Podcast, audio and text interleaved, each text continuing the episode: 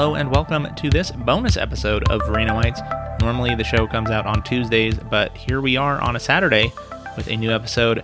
My name is Conor McQuivey. I'm your host as always.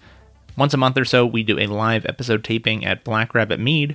This week I had the opportunity to sit down with Pete Menchetti. He runs a company called The Sticker Guy. It was one of the first internet based sticker companies right here in Reno about 30 years ago. Pete started The Sticker Guy and worked with a lot of local bands. He's very involved in the music industry, runs several music festivals, and the music festival DEBAUCH-A-ReNO, which is happening next weekend at Wingfield Park and Cypress. We had a good conversation about the music industry and music scene here in Reno, about how Reno's changed over the years, about the early days of the sticker guy, the current festivals that Pete is running around the world. We Are Loud Fest, which has a different country often a different continent every year. Really good to learn about what he's doing since he's been so involved in Reno's music world. The next live taping of Renoites is going to be at Black Rabbit Mead on Thursday, July 29th. That one is going to be with Sierra Regional Roller Derby. really excited about that one. Roller Derby is a really interesting sport with a lot of kind of unique culture around it that I don't know that much about. So excited to have some of the roller derby folks on the show to learn all about that sport and what they're doing here in the region. Of course, if you have suggestions for guests for our normal episodes or our live episodes, please let me know. Some of the most fun live episodes have been when we've been able to partner with people who have some other kind of event going on. Spoken Views Poetry Collective was super fun. The Drag Queen episode, where we had some drag performances, was super fun. So if you have ideas for those live episodes, please let me know, or for guests on the show in general. You can shoot me an email, Conor, C O N O R, at renoites.com, or Follow me on Instagram, send me a message there. Also, a good way to get a hold of me. That's at Renoites on Instagram.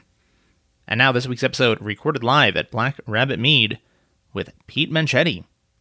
Pete Menchetti, the sticker guy, DEBAUCH-A-ReNO guy. Welcome to Renoites. Thanks for coming on the show today.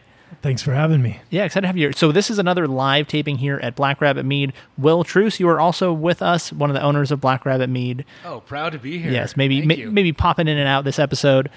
Uh, so to start, Pete, so the Sticker Guy is a business that I think a lot of people who are involved in Reno's local music scene are familiar with because you've been making stickers, band merchandise for what thirty years now. Thirty years. We're celebrating thirty years with the uh, with our DEBAUCH-A-ReNO festival coming up. Yep. Right on, and that's this coming weekend. And I know that so Sticker Guy is the company that you founded that creates band merchandise and stickers. And it was one of the early kind of internet companies, like 30 years ago. That was in the early days of the internet and kind of people's ability to communicate more electronically. Can you talk a little bit about the founding of the Sticker Guy brand? So you were here in Reno, involved in Reno's local music scene. Yeah, Can we you- were the first uh, internet sticker printing company for sure. The yeah. first sticker printing company on the internet. I mean, yeah, definitely without a doubt because I was a computer science major at UNR in 1992. Um, you know, so back then, you know, Ford Motor Company didn't have a website. we had one before all these big companies. In fact, back then, um, the, there was something called the Net Cops that went after anyone who did anything commercial on the internet hmm. because the internet was supposed to be only for educational use and the military. Okay, so start, that's how it started. okay, then, you know. So you so you started with so you had a computer science background, but That's you were also oh, okay, and but you were also involved involved in the local music scene too, right? So how did you start uh, the website? Like when did you get this idea to combine your love of music with like the potential of a business and the the stickers? Yeah, I was really into music, and I was going to see a lot of shows with my fake ID because back then, you know, under twenty one there was hardly anything happening uh, for all ages. Bands usually played in bars, um, and I had a lot of band- friends who played in bands and such. And one night we saw this band at the Ice House. I don't know if your listeners know, but the Spice House used to be called the Ice House. It was a music venue, hmm. as was the place across the street. What is it? Ed's Fantasy Girls. That used to be a music venue as well. Strip clubs came into town and took over all our music venues. Huh. Um, but one night at the Ice House, we saw a band that had really cool uh, vinyl stickers, and I thought I gotta I gotta figure out how to make these for my friends' bands, and then it just sort of I you know I was 19 years old, but trial and error. Eventually, I figured it out. I almost burned my mother's house down in the process, but um, but I did figure it out because I I had a laser printer, you know, and I just bought some vinyl and ran it through the laser printer. Almost burned my mom's house down. I was still living with her then, but uh, but yeah. Um, then I found uh, my partner, who's still we're still working together 30 years later, Jay Jones. He's still uh, printing away, and uh, at the time, his children were children.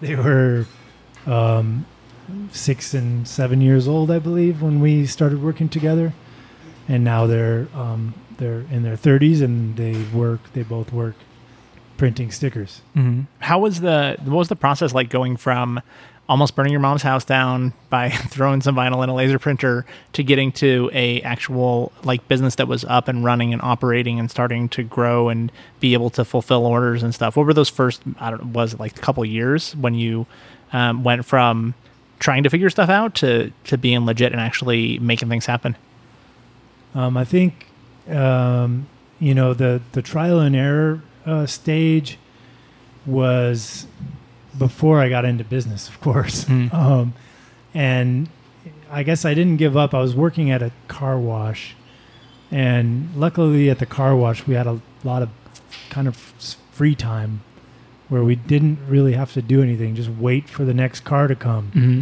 You know, and if it was a rainy day, nobody came, and I got to sit there and dream stuff up, and I came up with a system for for running a sticker printing company basically at this car wash, which has been mimicked uh, by all a bunch of other sticker companies over the years, um, and you know, and uh, so yeah, I mean it was we grew very slowly. Mm-hmm. That's that's something that's um, that's very important. It's something I tell a lot of people who start businesses. It's like just go, you know, grow yourself slowly because if you grow really fast, you're more likely to fall really fast. Mm-hmm. Um, so yeah, that's that's about that's my answer. Yeah, the, I mean the common thread it seems with the work that you've done is all music, right? So you were making band stickers for local local bands, right? And now you run a is it record label Slovenly Records, and Right. you have this music festival coming up this I think next weekend. 16th, 17th, and 18th. 16th, 17th, 18th. So you have a music festival coming up. You uh, run a record label, and you have made stickers largely for for musicians and for bands. Can you tell me a little bit about your early experiences with local bands? Like you said, it was you know you're 19 and going to shows that are at venues for 21 over with your fake ID.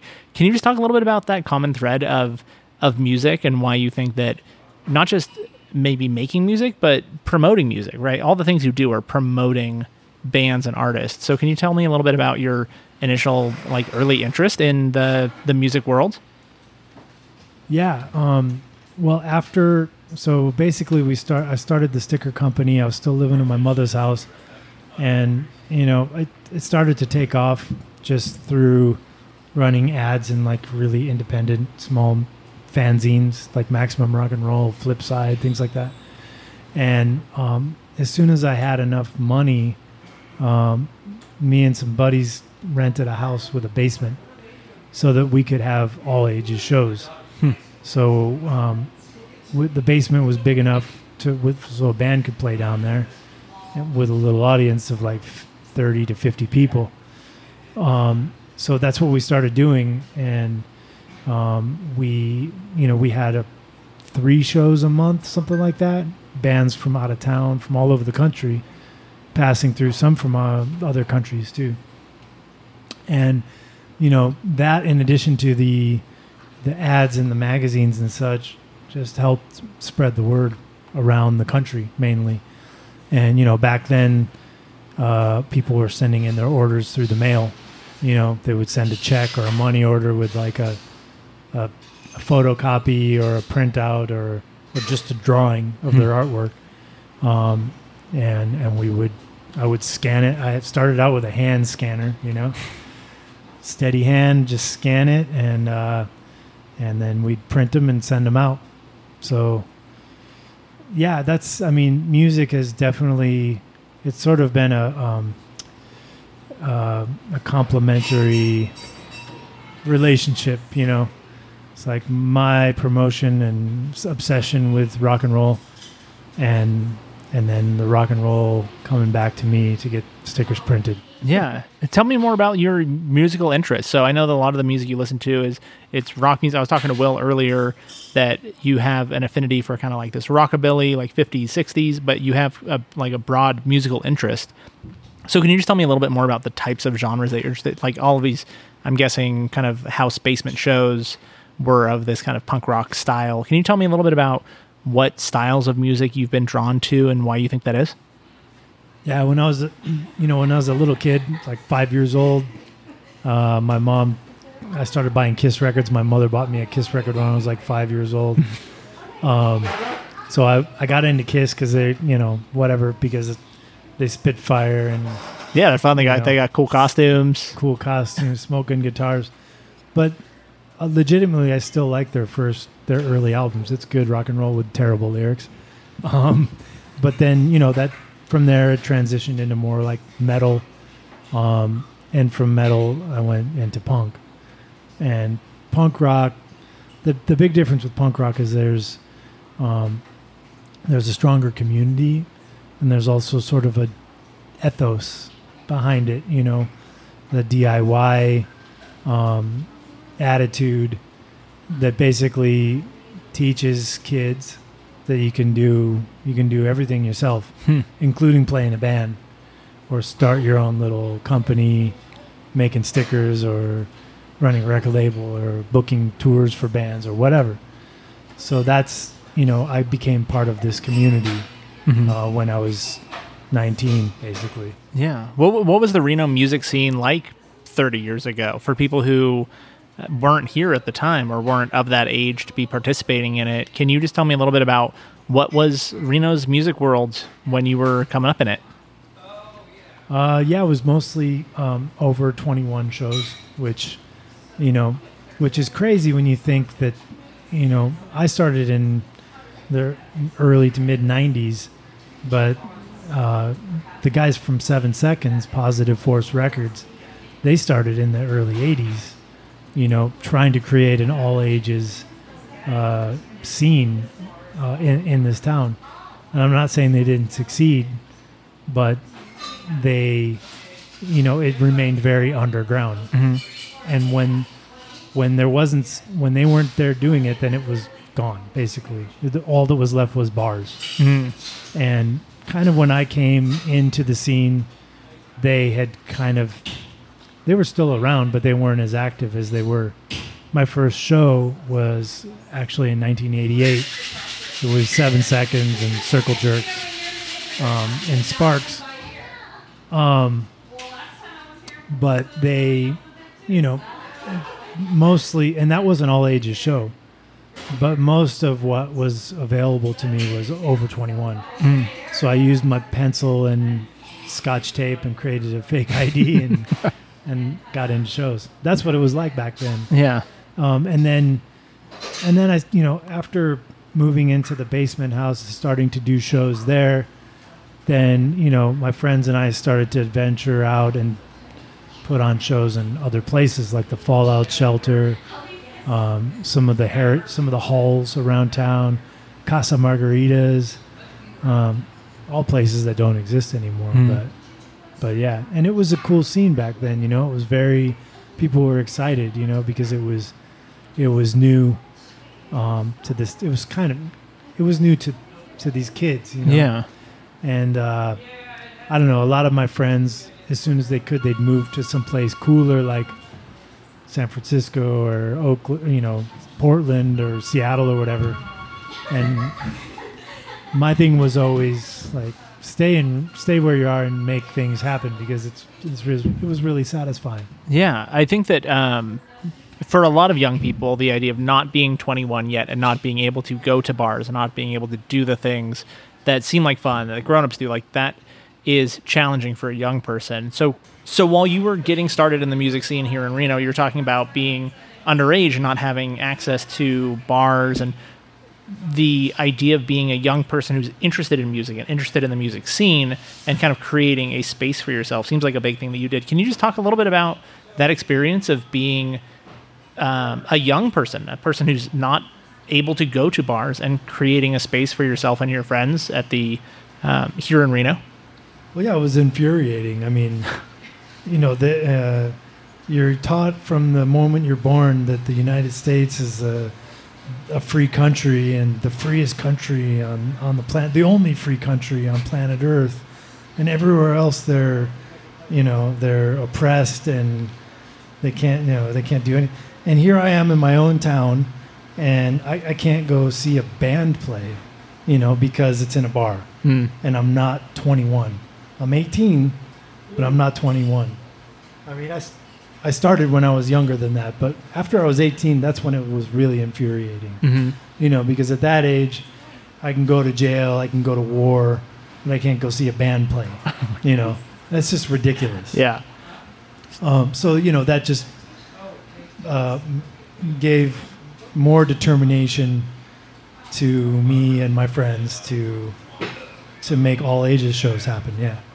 So what were these venues like? You talked about like basements, and I know that there's is it what is the Ryland House? I think I just heard that uh, Will was asking you about. Can you talk a little bit about these house shows and not just the um, the shows themselves, but like the physical spaces? Like what were, where were these places? What did they look like? What did they feel like?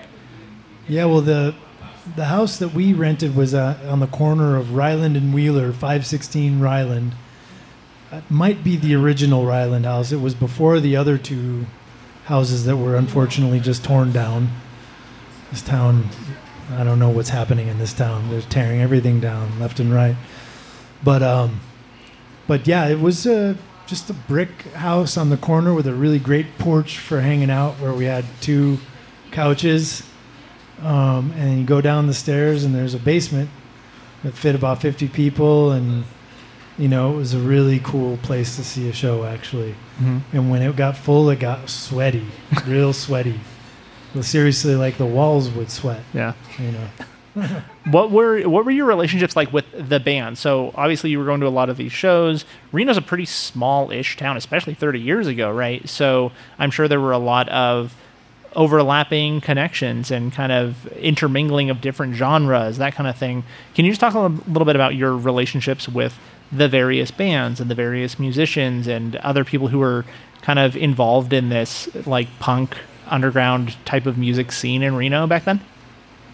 Yeah, well, one thing that um, that is uh, coming to mind is that often these bands that would come to play, if they lived anywhere n- near enough, they would come back again Hmm. because they had a good time.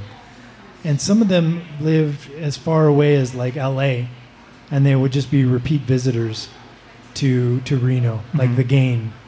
Um, they came, I don't know how many times, two, three, four times to play in Reno, and they drove all the way from LA.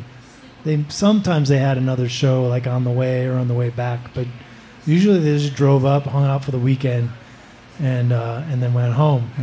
Uh, because we, you know, we we had really fun shows for them to play. You know, a basement full of kids uh, that really appreciated it because there was nothing else happening. Whereas in LA, you know, there's a lot all kinds of stuff happening, so Yeah. it just wasn't the same. And I think, you know, we also made it fun for them because, you know, they'd come and play their show, and then afterwards we'd take a walk downtown because it was only like a 10 minute walk and go eat, you know, casino food for like a dollar. Because back then it was really just like a dollar Yeah. to eat at the casino. And, uh, yeah, we had a lot of fun. Yeah. Did you feel like you were kind of an ambassador for Reno? I had so I did a live episode last month with Brad Bynum from the band Elephant Rifle, and one of the things we talked about was when their band goes on tour, they kind of feel like ambassadors for Reno. They're you know meeting people and kind of telling people what Reno's about. They're representatives of this area. So back then, when bands were coming to Reno, did you kind of feel like you were the representatives of that community and trying to show them what Reno's about and give them that impression that made them want to come back? When I was traveling or when they came to when Reno? when they came to Reno, like back in the day when you were Oh, first doing these shows, were you uh, were you like the welcome party for these bands from out of town and showing them what Reno's about? Definitely. In fact, um, I was just interviewed by um, another podcast, the Worst Little Podcast, Oh yeah, yeah. and Rory reminded me that I was the very first person that he met when he arrived in Reno, because there was something called. Uh, can I say cuss words? Yeah, go for it. Yeah. there was something that Maximum Rock and Roll published called Book Your Own Fucking Life. And what it was is a magazine because the internet didn't really exist back then. Or people that, you know, I was the only one that had an email address back then. um, uh, basically, it was a huge catalog of people around the country who organized shows, who ran record stores, who distributed records or who distributed fanzines. You know, it was like a very, it was like an underground compendium of how to do things yourself. Hmm. You know, contacts from all around the country. And Rory looked me up in Book Your Own Fucking Life. And I think he had just like, he was at the airport and he called me. And, uh, and I invited him over to my office, the first sticker guy office over on Wells. And, uh, you know, I was the first person that he met, and he ended up staying. Um, so yeah, um, I think I was kind of back then when I was living here, fixed, and trying to bring bands, a lot of bands to play here. I think I was definitely an ambassador. Yes. Mm-hmm. How did you get into so Slovenly Records is a record label, and a lot of what you do now is like booking, representing, promoting bands, right? So how did you get into that as as work that you were doing? Like when did Slovenly Records begin, and kind of how did you shift from?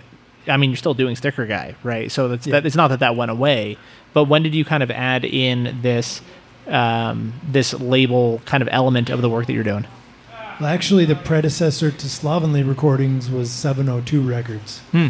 702 When when we were 702. was the predecessor area code to 775. It used to be the area code of the whole state of Right. Nevada. And I picked that terrible name for my record label. and then they took it away from you. and then, well, yeah, I mean, yeah. um, and one of, like, the first record we made was for one of the bands that came to play at the Ryland House. Um, they, you know, they, this band came through and they played a good show.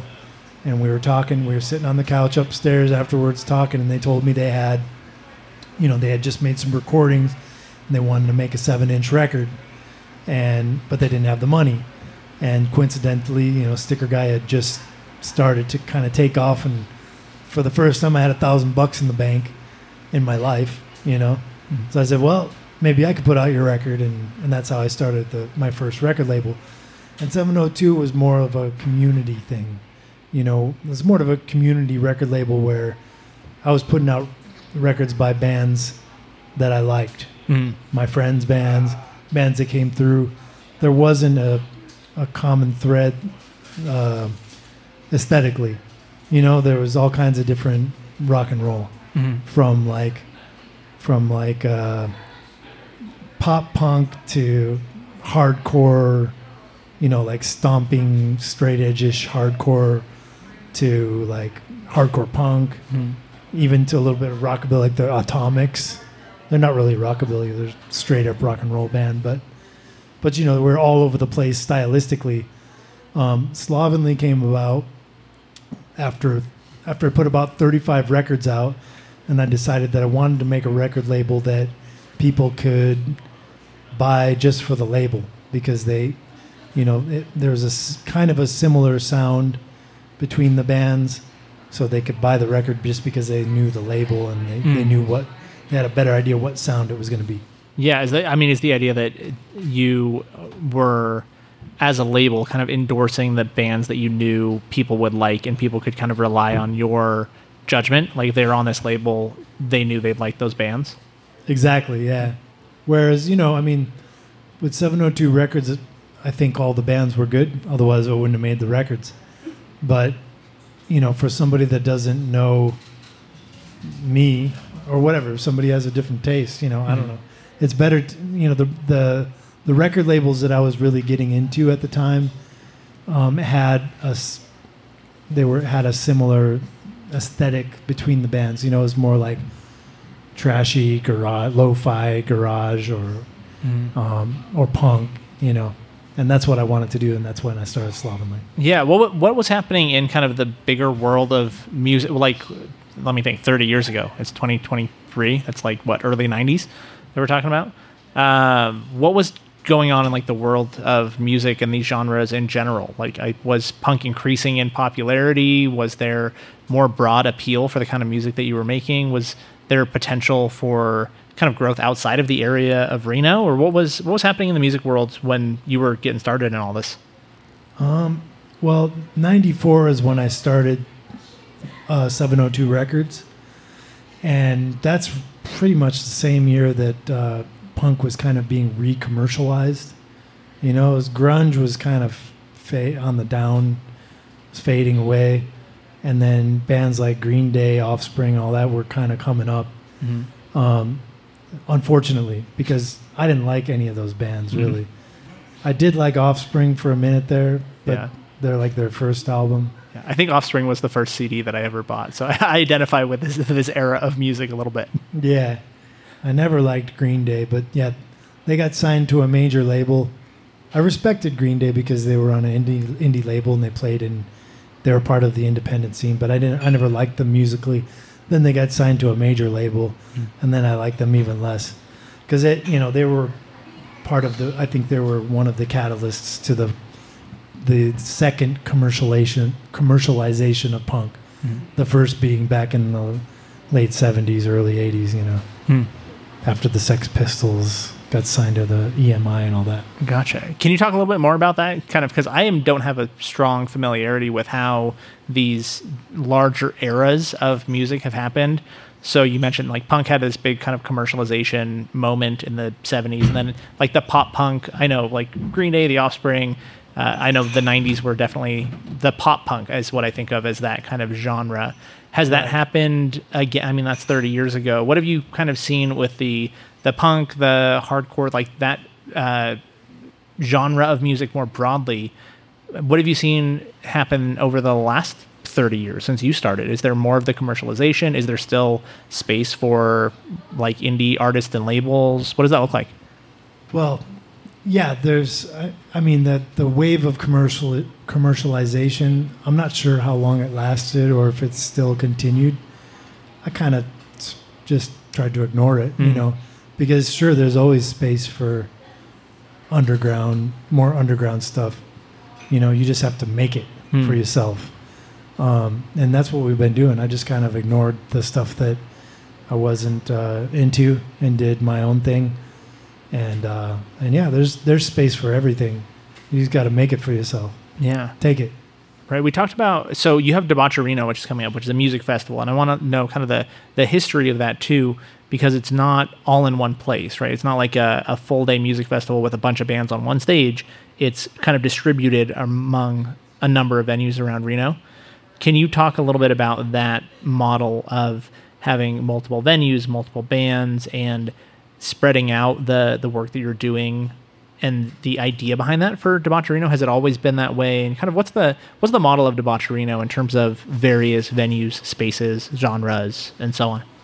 Well, this year um, we're going to be in two different venues. Um, we're at the we're at the Wingfield Park, and then at the Cypress for the after parties. Hmm. Um, we've done. This is going to be the fifth DEBAUCH-A-ReNO, and every DEBAUCH-A-ReNO has been in a different place Hmm. because none of the places we've done the other four exist anymore. That's Reno for you. you Yeah. know, What, what what were those places? The last one was the Sands, which is gone. Hmm. Before that was the Jub Jubs, also gone.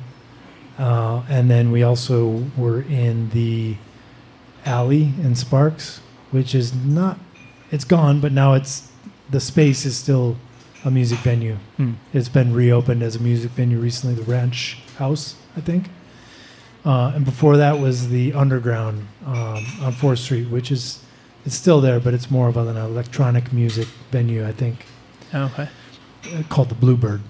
Oh right. Yeah. Yeah. Um, and we've also done sort of like side events in Holland Project, which thank- thankfully is still around, Mm-hmm. um, and some other venues around town which are still around. but uh, but yeah, in Reno we're not moving by choice so much. You know, if we could do it in the same place every year, it would be a lot easier.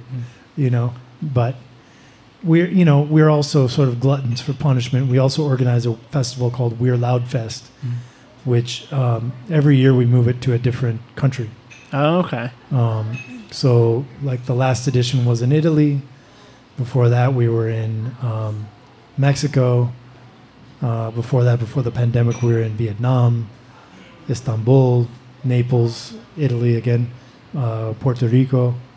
We Huh. kind of go all over the place, and it's it's quite challenging to uh, learn how to maneuver a music scene, a different city, every time with Oh. every edition of the festival. But Oh, for sure. Yeah. No, I definitely want to ask you more about kind of that international aspect of the work that you've done because I know that's a big part of what you're doing now is working outside of Reno in all kinds of different places. Here in Reno, you've mentioned a couple of times losing venues and Reno's changing a lot. Stuff gets torn down. Can you talk a little bit more about that as Reno is just a changing city for the kind of for the kind of work that you do, the kind of bands that you work with, the kind of events that you put on? Reno is rapidly changing. You know, it's it's growing. It is not the same city it was five years ago or ten years ago, and definitely not thirty years ago. So, can you just talk a little bit more about the um, the impact of Reno as a changing city on the kind of the work that you do? yeah, definitely. I mean, um, you said you asked me if I felt like an ambassador for Reno um, in the '90s, and I have to say, yeah.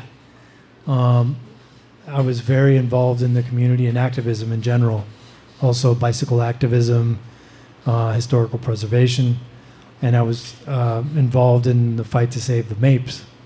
Mm-hmm. Um, and seeing the Mapes go down uh, in, I think, 2000 it was, basically led to me giving up on the city. Uh, you know, I basically decided that um, I didn't want to live here anymore. Um, and I moved. I moved to Europe and I ended up living over there for most of 20 plus years, over 20 years. Um, today, I, I don't really live here. I, I'm still based, it's still my hometown, and I'm still, my business is still based here. My family's still here, you know, so I, I'm here every, every year, at least once a year. Um, and then, you know, we do the music, the, the anniversary party for Sticker Guy is DEBAUCH-A-ReNO. We do it every five years, Mm-hmm. and it's always in Reno or Virginia City, and and or no, we do it in Reno and Virginia City, not not just Virginia City. Mm-hmm. Um, so, so yeah, I mean uh, the uh, impermanence of a lot of these um, places, you know, that should be uh, foundations of our community, has definitely led to me um, seeking, just like exploring, which Yeah. in a way I'm thankful for, you know, because I've seen a lot of stuff. Mhm. yeah, co- compared to other places that you've been or lived, I mean, I have this interpretation because I've lived in, in Vegas as well, and I think that Nevada, both in Vegas and in Reno, there's a tendency to to tear things down when they get old and replace them with something new. Right? We don't have a strong sense of historical preservation in this state, and I think that's just part of our our business model of tourism and excitement and new things. So there's less of the attention to preservation. So have you seen that as different in the other places that you live? Have you lived other places that are more thoughtful about what they keep? And do you think that Reno could have or could potentially have done things differently? Would we survive as a city if we uh, didn't have this kind of like tear down and rebuild model of of operating? Well, yeah, absolutely. I mean, well, okay. So I moved. The first place I moved when I left Reno was Naples, Italy, which my mother is was born about 40 minutes from Naples, Italy, in South Italy. Um, but I fell in love with that city.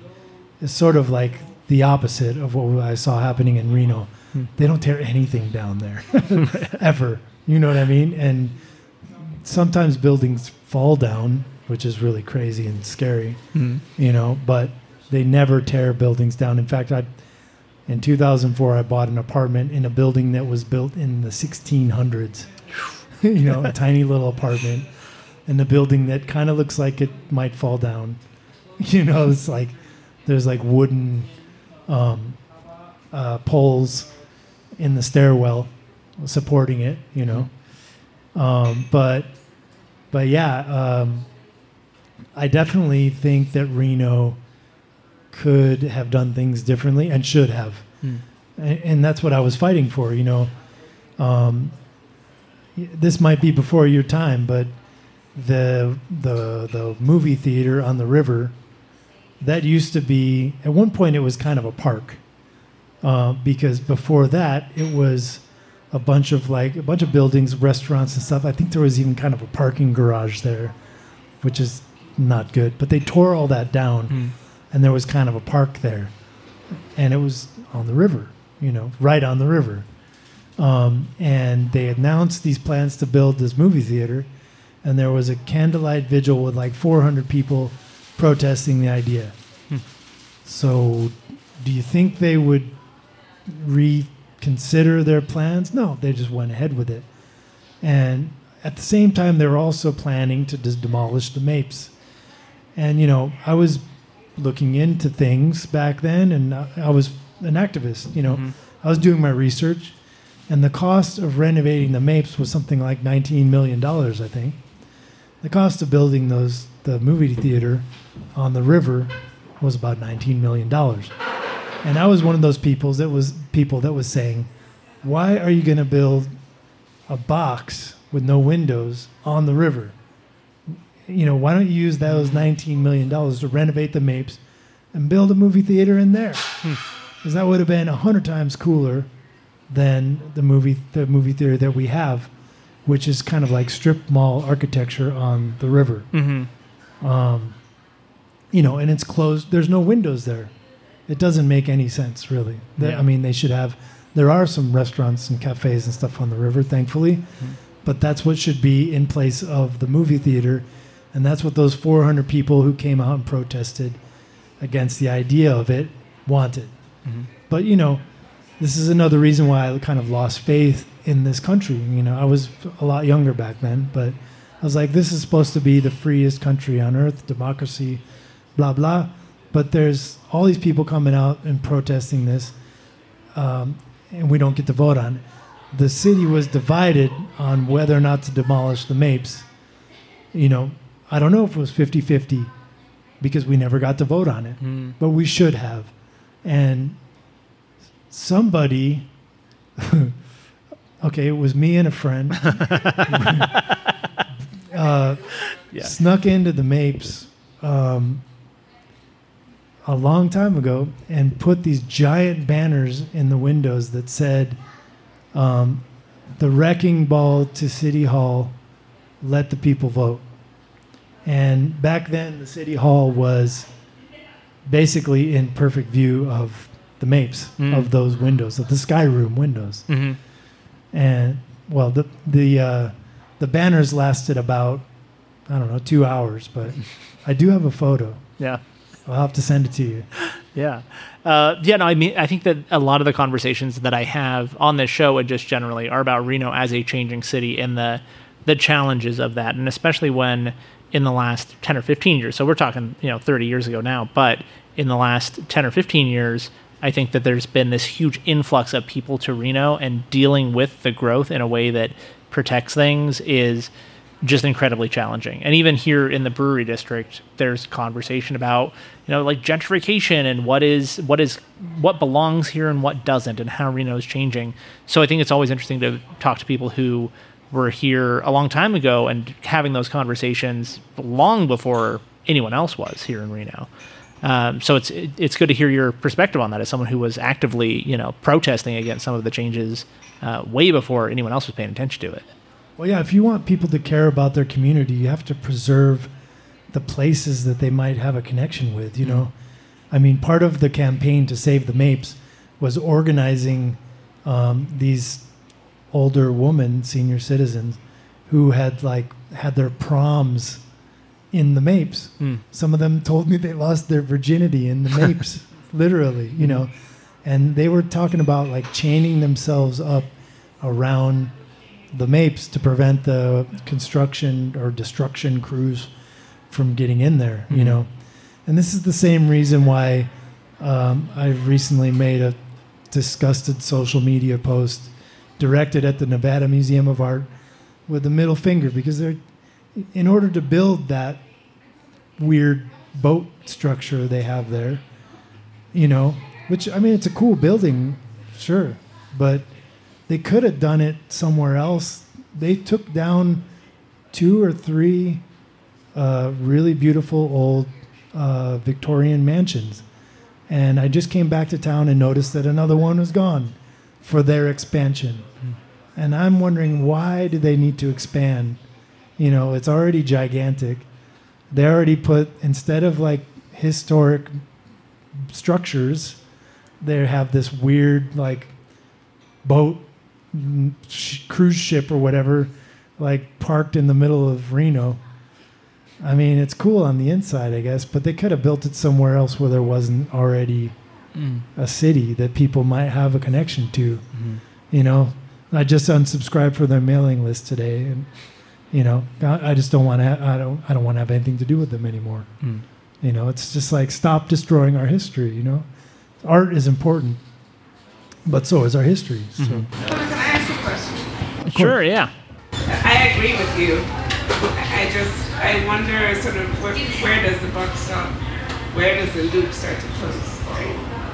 Because I heard from people who lived in Reno a long time that people were very divided about having a museum at all. It took a while to get it going, and then you finally did, and people were like, "Oh, that's great." I've only been there the one time for a show, actually. Um, I forget what it's called, but it's like a folk rock thing they do every month. I forget who organizes it, but it was pretty cool. And so my question is, when you have something that serves a need, and there's nothing else that does the same thing, as far as I know, there's no other museum of art in Reno. How do you decide what to sacrifice and what to keep? The question, uh, I think, to summarize, is how do you decide when there is a need for something culturally in a city, where to put it, what it can replace, whether it's a good idea or not? Because the museum, I think, does have. It's nice to have an art museum, right? Like I think that even here in the state of Nevada, Las Vegas doesn't have, I think, like an accredited art museum the way that the Nevada Museum of Art is. So. It's the only one. Yeah, so here in the state of Nevada, we're the ones with like the legit art museum. But the cost of that, as you just talked about, is it has to go somewhere, and a lot of times you lose things that are of you know historical importance. And I think that is, I don't think there's an easy answer to that. I think that is the debate that is happening constantly in a lot of places, but especially in cities like Reno that are growing so quickly. And that debate of where do we make room for the new things. And I don't Well- know I don't know what the easy answer is on that one because I don't think there is one. Well, yeah, there's most most definitely. Uh, I think I said before. Uh, I I like the art museum. You know, I've been inside. It's great on the inside, and we need an art museum. I my solution is to just put it somewhere else. Hmm. There's a lot of empty space in the city. We're not. This isn't New York. You know. Right. There's a lot of um, vacant. There are a lot of vacant lots.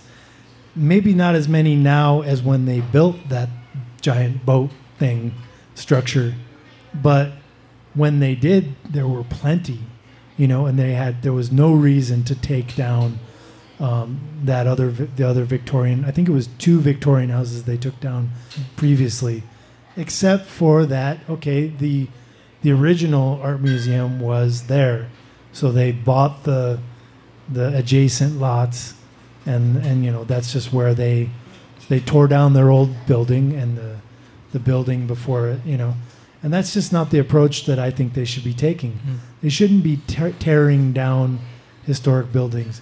If they want to build around them because they need to expand, then that's okay with me. But tearing down anything historic is not. You know, if I mean, just imagine they want to build an art museum in Virginia City, and they want to. That means they have to take out a block of Virginia City. No, Mm. you know, where do you draw the line? Like that's oh that's old. That's over hundred years old. So you have to preserve that. No, you have to preserve stuff that's even built in 1947, I think, in the case of the Mapes. Right, that was built in 1952, I think. Mhm. So it wasn't that old, you know. But I still thought it needed to be preserved because of the connection that people had to it, and also because it was, without a question, the most beautiful building in this city. Yeah. Yeah, I do want to talk about some of the the international stuff you've done too. I know that we're talked about Reno a lot, but what you're doing right now, especially with the We're Loud festival and going to other places, and I know there's it's a it's different in you talked about Italy and like other places that you've lived with his interest in the historical preservation, but also musically. So you have traveled to these various places and you're bringing your music festival and your interest in music to other countries, continents, cities all over the world when did that start and what was your interest in creating music events in other places outside of Reno? So when you kind of left Reno and wanted to live other places, obviously that interest in music went with you. Can you talk a little bit about the early events that you did in other countries and cities and what that's turned into that you're doing now? Yeah, well, when um, when I moved to uh, Naples, Italy, um, I I did something very similar to what I did here in Reno. I found a couple of buddies, and we we got a place with a basement. Only the place we got with the basement was a a bar in a building that was built in the 1600s. Um, there was a bar at you know there's a bar at ground level, and downstairs there was a hall for concerts. Um, for a bit bigger though, 130 people fit down there, and that that lasted about a year and a half. Um, but then uh, I moved around. You know, I, I stayed in Naples for about four years. Then I moved around. I moved to Amsterdam. Then I moved to Spain. I moved back to Amsterdam, and um, yeah, I don't know. It just came to me in 2015 that I wanted to try. I was going to a lot of music festivals and having a lot of fun at, at music festivals around Europe, especially. I decided I wanted to throw one myself um, in Europe because we had done, you know, I had done a couple also here in Reno, starting in 2008. The first one was in in, in Europe was in 2015, um, and the first one was supposed to be in Amsterdam. Um, I put, I booked the place, and then I went to Greece. I went to Athens because we were putting out a record for a band from Athens, and uh, while I was there, I was having a great time in Athens. I got a call from a friend who said that the venue I had reserved for our festival, they gave it away to some electronic techno music event, um, which infuriated me on a couple of levels. For one, because I, I can't stand that stuff, um, and for two, because well, I was I was just about to buy the flights for the bands. Um, you know, for one of the bands is from Columbus, Ohio, the New Bomb Turks. So I was going to fly them from Ohio to Amsterdam to play for for us, and um, they, y- you know, I found out I was in Athens. I was having a great time. So basically, I just decided, okay, I'm gonna I'm gonna do the festival in Athens instead. To hell with Amsterdam and their techno clubs. Um, so and that's and so the other thing. This is what ties it together.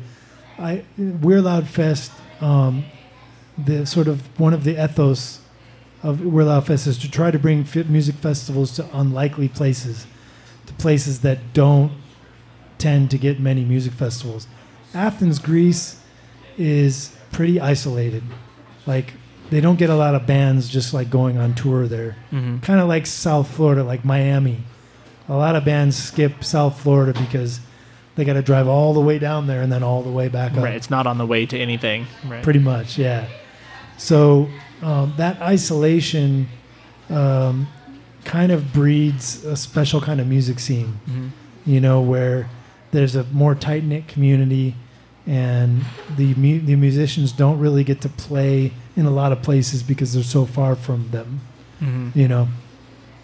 And so that's where I decided I wanted to uh, bring music festivals. I noticed the same thing in South Florida because my father used to live in Key West. Mhm. And I noticed it in Puerto Rico because it's an island in the Caribbean, and in Sardinia, another island uh, in the Mediterranean part of Mhm. Italy. Um, the, and the musicians also I noticed were exceptional in these places.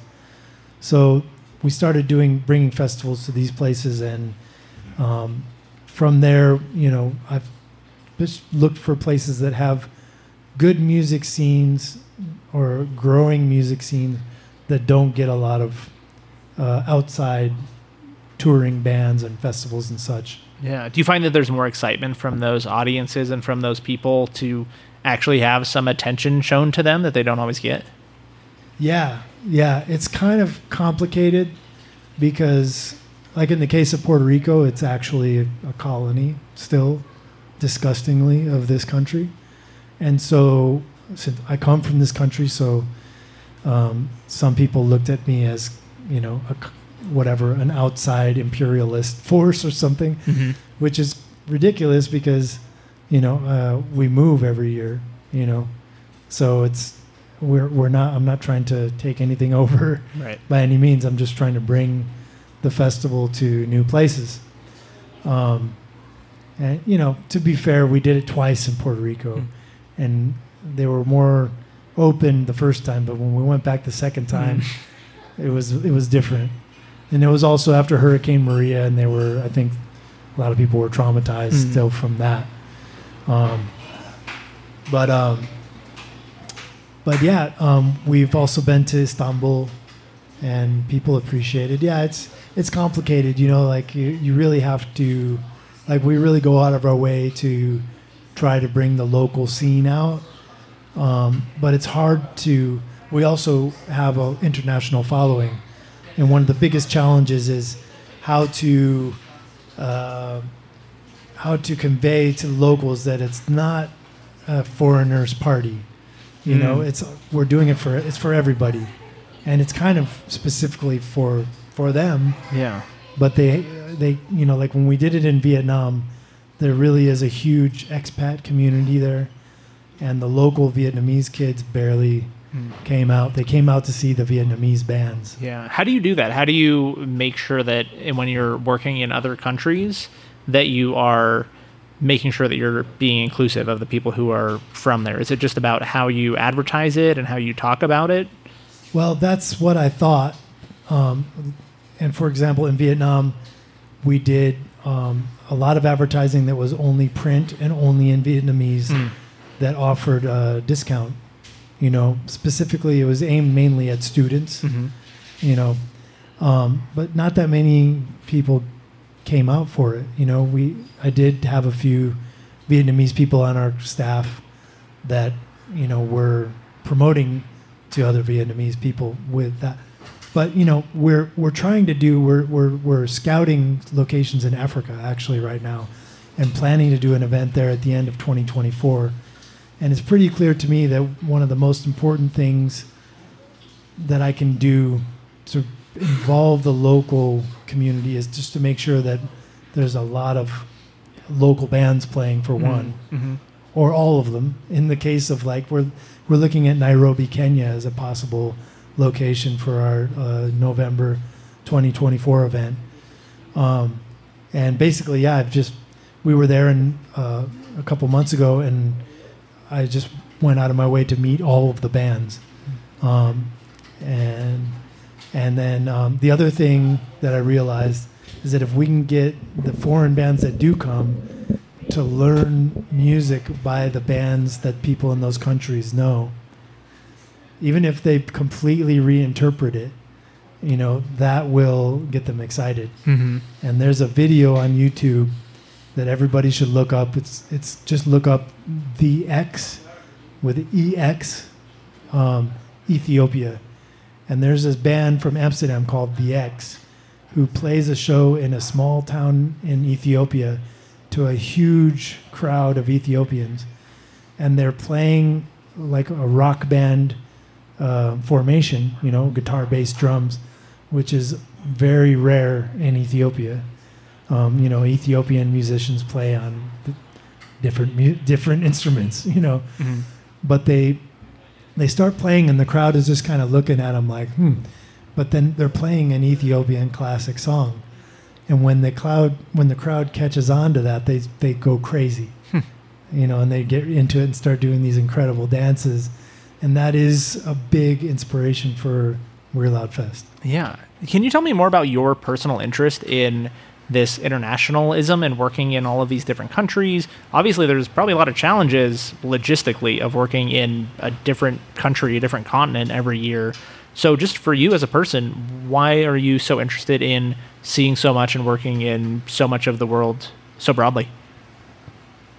I don't know. I'm flashing back to being a little kid with a globe, and just like one of my favorite things to do to pass the time was just spin it and close my eyes and put the finger on it. You know, I've always been interested in other parts of the world, you know, and, uh, uh, you know, and my mother's from Italy, and, you know, uh, I grew up realizing that I was very um, disconnected from my uh, my culture, my Italian culture, and that's part of that's part of what made me want to go back over there.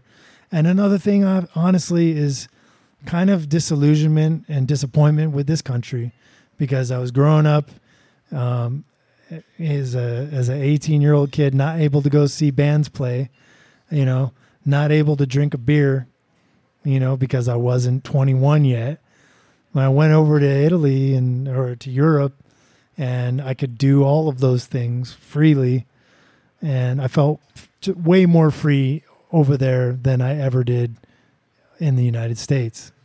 So yeah, that led to the other thing is, you know, they they also drill into your head that this is a first world country from from a very young age. And I traveled to Japan and Europe and you know, they don't have the death penalty. They have public transportation that's amazing. They have um, universal health care. Those are first world countries. And to me, the United States is still kind of a second world country. Yeah, I think the lack of travel for a lot of people who are from America and never leave America and don't have any understanding uh, that there is a world outside of the United States makes it very easy for them to just accept that at face value of oh like the propaganda of oh this is the best country in the world i think really is uh, you know imprinted on us at a very young age and then a lot of americans just don't travel outside of the united states so they don't have anything to compare it to so it's very easy to just stay in that uh, that belief for your entire life if you never go out to see anything else so that does make sense that the more you travel the more you uh, you know have things to compare well, yeah, definitely. And nowadays it's less necessary to travel. You know, I mean, um, we're one of the only countries on the planet where there are mass shootings on a regular basis. That's another reason this is not a first world country, in my view. You know, and you don't have to travel to notice that in, you know, those don't happen in Canada or in, even in Canada, our neighbor, you know. To me, uh, you know, we live part time in Mexico as well and to me, Mexico is not, you know, it's also a second world country to me. You know, there's a lot of problems that Mexico has that other countries have solved already, you know, in Europe, especially in Japan, in in Canada. And if you look at, I mean, if you look at the, uh, just look up on the internet the the best countries to live in or the happiest countries and you'll see them, you know, or the most democratic countries, you'll see that um, the United States is not. we're not that, we're not that high on that list. Yeah. And when we were traveling in Africa, people here were telling us, "Oh, be careful! You're going to get your head cut off and stuff like that," which is offensive, you know. And you know, I'd I'd always put them point them to the same thing, like look up the safest countries on earth the United States ranks like 125th. And we were in Kenya, which ranks like 89th. So, tech, statistically, um, there's a lot of African countries that are safer than the United States. Yeah. Uh, I want to bring it back to Reno a little bit and ask you more about DEBAUCH-A-ReNO, which is coming up this next weekend. Uh, but first, why don't you like electronic music? tell tell me about your uh, your preference for rock and roll and punk rock, and your aversion to electronic music. Just curious.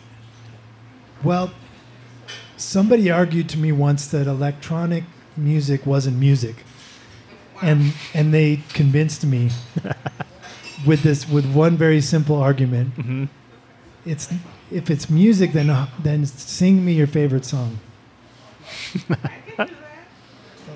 Well, I mean, I don't know. Hmm. It's going to be very. Maybe you can. I'm sure you can. I'm sure you could do it. But you know, it's not. Electronica is not made up of songs. It's made up of beats Hmm. that a lot of people have a lot of fun dancing to. Cool. I think that's a good thing. But I don't like it. Yeah. Do you think it's I just, like is, music Yeah.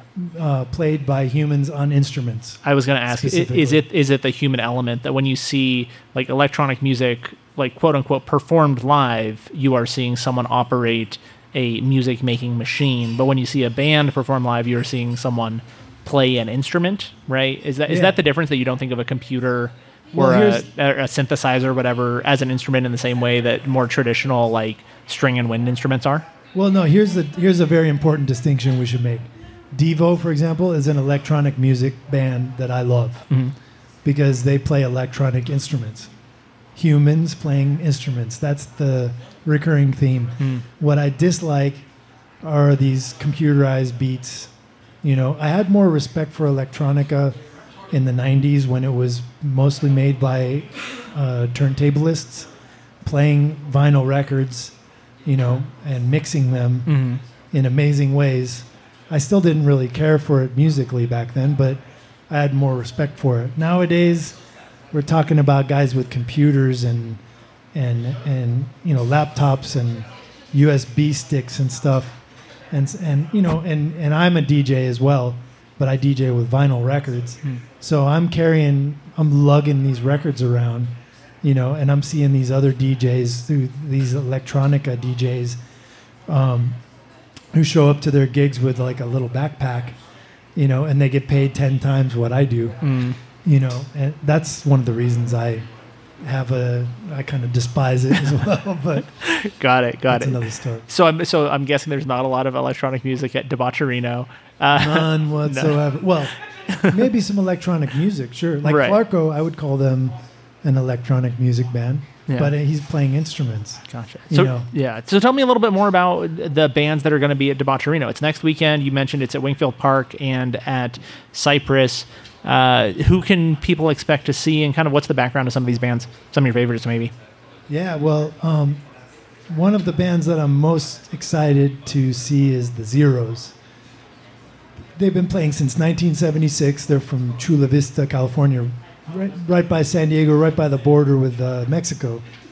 Um, they've been referred to as the Mexican Ramones, which is kind of, I don't know, I, I could see them even being offended by, but um, they all are Amer- Mexican Americans, but what they're trying to do is doesn't really have much to do with them their being Mexican um, or of Mexican origin.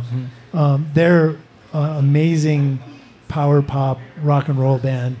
They have like a very uh, snotty um, energy, um, very ornery, eh, but at the same time, like poppy energy to their songs that I that I love, and I can't wait to see them play. They've been playing since 1976, and an interesting tidbit is they were the very first punk band from out of Reno to play in Reno Huh. in 1980.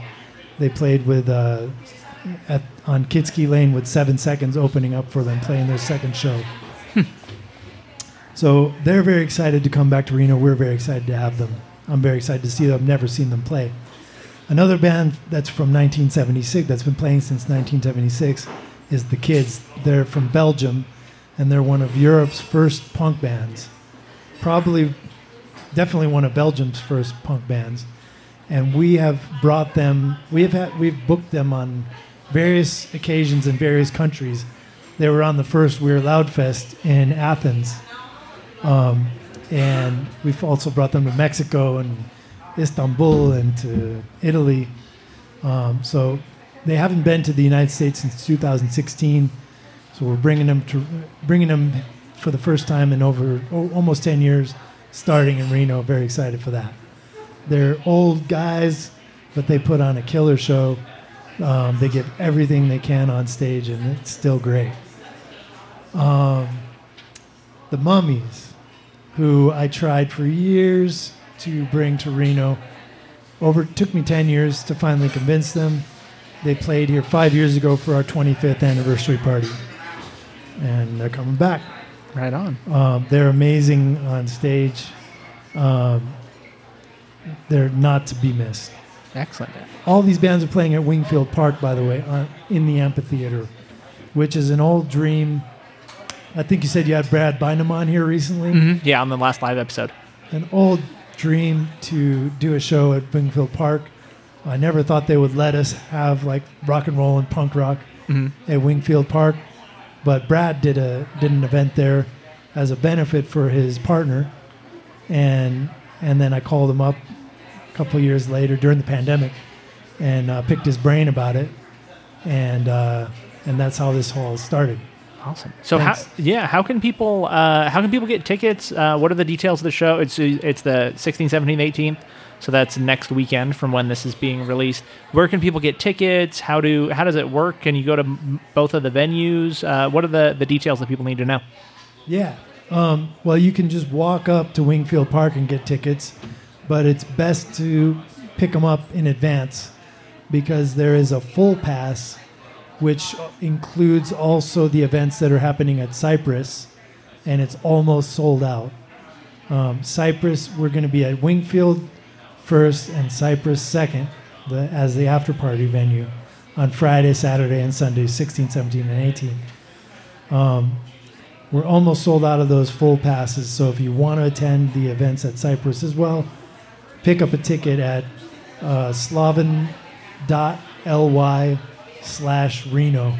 You're going to be posting a link or something? Yeah, yeah. I'll put I'll put a link in the show notes and on the social media stuff for for sure. Okay, yeah. Yeah, you can pick them up on our website there. Um, or you can just walk up and get, get a pass. The other pass that's available is a park pass, which is just gives you access to the events at Wingfield Park. Excellent. Uh, what did we miss? What else do you want people to know about uh, you, the work you're doing, the DEBAUCH-A-ReNO, uh, the sticker guy? Anything that we didn't cover you want listeners to know? I'll just rattle off some of the other bands that are playing. Yeah, absolutely. I'm very excited. We have seven local bands on the bill, really killer bands. We've got the, we've got the Saturday Nights, Pussy Velour, Spitting Image, Rotary Club, the Juveniles, Eddie and the Subtitles, um, and um, God, I don't have a list in front of me, but those are just some of them. We we also got the Tube Alloys, amazing band I saw in L.A. recently, come driving all the way up. Um, we've got this, the Deadbolt from San Diego, uh, the the Achmonics and the Troublemakers, who are also celebrating 30 years as a band. And uh, yeah, it's going to be a great time. We got DJs coming. Jello Biafra is going to be DJing for us. Um, we've got Tony the Tiger, amazing garage rock DJ. Um, we've got Vivi coming up from Las Vegas, and Omar, and Olaf, and we got Stacks Wax, local DJ, uh, Jamal. Everybody knows Jamal, and 50 Spence, Spencer Benavides, who used to be local, he's, but he's living up in Seattle now. He's a record digger extraordinaire. Bunch of DJs. But we're also going to have uh, drinks at the park, food trucks, record fair, vendors. It's going to be fun. We always like to do a, a little bit of Q and A opportunity for our live episodes. Does anyone in our audience, Will, or anyone in our audience, have questions for Pete about the the work that he's doing? It wasn't a question, it was more a comment. I was going to say you answered my question. So when you talked about, I think it, was it Naples that you had an event in the basement? That's the solution to the museum problem. Like you don't have to tear down the old building and make a new one. Lots of people make museums out of old buildings. They refurbish them, make them prettier, just do stuff, but the building doesn't. That's just, I was just gonna say that you answered my question answer. Yeah, yeah.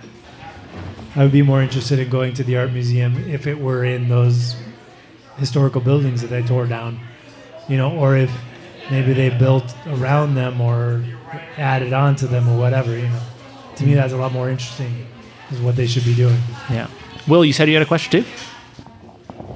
Yeah, first of all, I just want to say how appreciative I am, not only of uh, you folks holding this interview here tonight, but uh, m- more particularly of Pete and all the wonderful things he's done in, in this community over the many decades to make it this this really vibrant, conscientious, creative uh, community for everybody. Uh, even more so. And I don't know if it's just that I'm at the age where I uh, oftentimes think back in the day, and back in the day for me is the 90s, mm-hmm. or if there was something truly unique and um, interesting about the 90s here in Reno. I know, particularly in the punk rock and the hardcore, just more generally the countercultural scene. Uh, Reno was known for things on some level. Earlier in our conversation tonight, you talked about uh, how bands would come up here uh, to have a good good time. Easy to find out ways to have a good time in the community, but I imagine that Reno was potentially providing something that other communities weren't. And then we all know that Reno has a unique reputation, for better or for worse. Uh, you know, uh, you know, across uh, across a larger area. So, with that said, I guess my question is do you find that Reno during the 90s was this really unique community? If so, why? So, I guess that's kind of a loaded question. So, what was unique about Reno in the 90s? Uh, and what do you think led to that? Hmm. I mean, it was unique to the people from that were visiting from out of town because of all the casino culture, you know. Um, that was kind of the I mean the and and the the enthusiasm from the locals, you know, because there wasn't any other option, you know. There wasn't they didn't have something like now thankfully they have the Holland project now where they can go and see bands if you're, you know, if you're if you're under 21, you can go and check out bands at the Holland project. Um, well, actually nowadays I have to say that they've also feel like the authorities have kind of taken a chill pill on the on the whole uh, 21 and over thing. You know, because something I should have mentioned is that the DEBAUCH-A-ReNO, all of the events are all ages, including the ones at Cypress. Mm-hmm. Um, something that's something that would have been impossible uh, in the 90s because I tried to do all ages events with alcohol and it was it was just impossible. Yeah. Maybe if you cordoned off, you could have a small area, but even then, it was it was very difficult. Nowadays, that there's a lot more possibility for that, but but yeah, I mean, um, Reno was unique, but then again, when I traveled around the country, I realized that it was not very not very different from most con- most cities in the in the western USA. You know, aside from like San Francisco, pretty much. I felt like it wasn't even that different from Los Angeles because to me, Los Angeles is just kind of like a giant strip mall with some beaches, you know. Except it's got a lot more culture, you know. Awesome. Well, uh, let's see. Any other questions from our audience for Pete? Oh, got one up here. Come on up. Yeah, we'll, we'll let you talk, talk into the mic. talk loud or need to talk? You can talk into it. Come on up. What's your name? Adam. Adam, welcome. So in all these like festivals that you put on over the world, like local communities and stuff, I've been more impressed by like the similarities or differences in like the different communities and the people there. Definitely the similarities because you know the underground or independent music community. Um, well, because of the community that there is, that that's the similarity that I found. It's like everywhere, it's sort of the same story. You know, everybody who plays in bands and who organizes uh, music events, everybody's they're all friends. You know, they all know each other, especially when um, the scene is smaller. Okay. So, thank you. Thank you. All right. Any other questions from our audience? No? Cool. Right on. Well, thanks for coming on the show, and thanks for coming back to Reno. I know that you you've left Reno to travel around, and you're doing a lot of stuff around the world. But I'm glad that you still have a connection to this community and these musicians, and are bringing live music uh, in a way that's accessible and fun, and brings a lot of bands both locally and from out of town. I think that's really important stuff. So I'm glad that uh, they've maintained that connection with Reno uh, after all these years. Thirty years later, it's ex- exciting that you're still doing the stuff here. Yeah, me too. And thanks a lot for having me. I appreciate it. Uh, I'm digging your show. I appreciate that, and uh, thank you to to Will and Black Rabbit Mead for letting us do these live episodes here. It's always fun to be able to have a live audience and a different kind of environment. And uh, so, thank you so much to Will from Black Rabbit Mead and everyone who's listening, everyone in our audience tonight, and folks who are listening online as well. Appreciate all the support. Right on. Thanks again. That's it. We did it. Listeners, thank you so much for tuning in to this week's episode, and special thanks to Pete Menchetti for coming on the podcast, and Will and Black Rabbit Mead for giving us a place to record these live episodes. Always a ton of fun to do these about once a month. Our next episode, normal episode, is going to be on Tuesday. That is with Will Durham from the Nevada Neon Project. We had a really great conversation about neon art, preservation, the potential of a neon museum. We talked about neon as the state element, which Will helped make happen, and the importance of neon art throughout the state. That episode will be out this coming Tuesday. Please make sure to subscribe to Renoites wherever you get your podcasts. Come visit me at the Riverside Farmers Market. I will be there most Sunday mornings at Idlewild Park. Stop by, grab some stickers, say hello, let me know what guests you want to hear on the show. That is mostly an opportunity for me just to meet with folks in the community. So be sure to stop by and say hey. And that's all I've got for you this week. See you next time.